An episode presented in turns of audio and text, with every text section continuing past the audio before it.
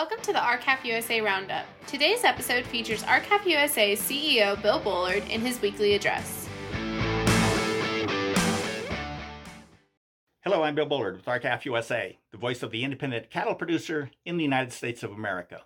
Well, moms and dads wondering when their family food purchases will once again help strengthen America's food security interests and America's economy will be just as disappointed as their neighboring cattle farmers and ranchers with what we're about to discuss.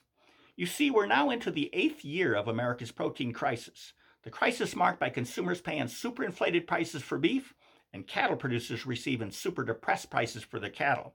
Now, cattle prices have averaged below the cost of production, according to U.S. Department of Agriculture data.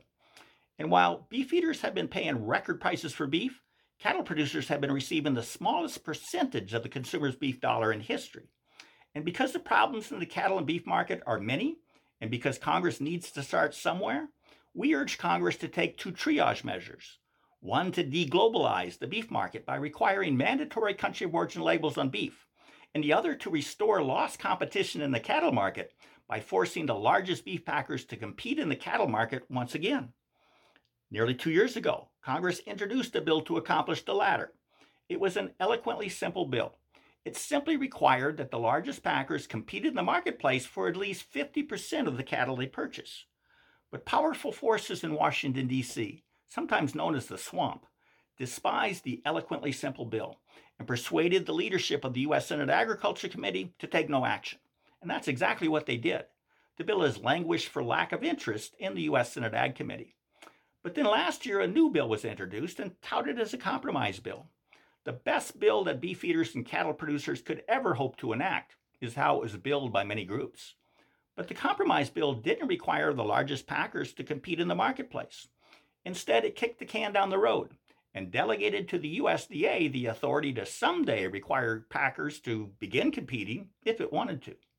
Now remember, the USDA is the agency that has not implemented the bill Congress passed over 100 years ago to protect America's cattle farmers and ranchers from monopolistic and anti competitive practices of the concentrated beef packers. And yes, that's the Packers and Stockyards Act of 1921 that has never been properly implemented or enforced. So we called on the Senate Ag Committee to reject the compromise bill, pointing out to its sponsors that it didn't even cover nine of the more than 20 beef packing plants operated by the nation's largest beef packers. But Congress couldn't leave a bad idea alone. So Congress tinkered with the compromise bill and arguably made it worse. But even if it isn't any worse, it's certainly overly complicated. The new tinkered version is called the Cattle Market Price Discovery and Transparency Bill of 2022. It delegates to the USDA the authority to divide the nation up into new regions, to decide which packers in which region will receive only minor restrictions, if any, on how they purchase cattle, and which packers in which regions will receive more substantive restrictions, if any at all, on how they purchase cattle. Now, Congress calls this newly tinkered version sweeping, and we agree. It's more likely than not to sweep the American cattle industry as we know it today right off the map. And here's why. First, it does nothing to timely restore competition to the marketplace. Thus, untold numbers of cattle producers who have gone for years without recouping their costs of production will continue exiting the industry. Second, it preserves and protects the very instrument that the largest packers now use to exercise their tremendous market power that they inherently possess due to their dominant market positions. And that instrument is called captive supplies. And captive supplies are preserved through alternative marketing arrangements or AMAs.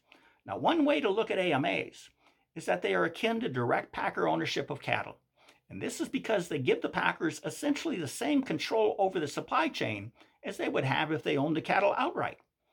And third, the newly tinkered version locks in for up to at least two years, if not indefinitely, the very market structure that facilitated and incentivized the alleged anti competitive conduct alleged in R-CALF USA's class action antitrust lawsuit against the Big Four beef packers, as well as the conduct currently under investigation by the U.S. Department of Justice.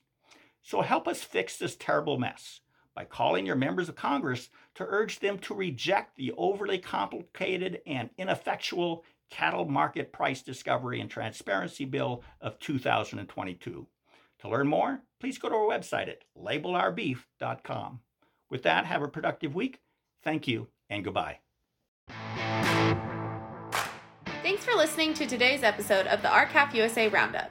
To learn more about R-CALF USA, visit our website www.r-calfusa.com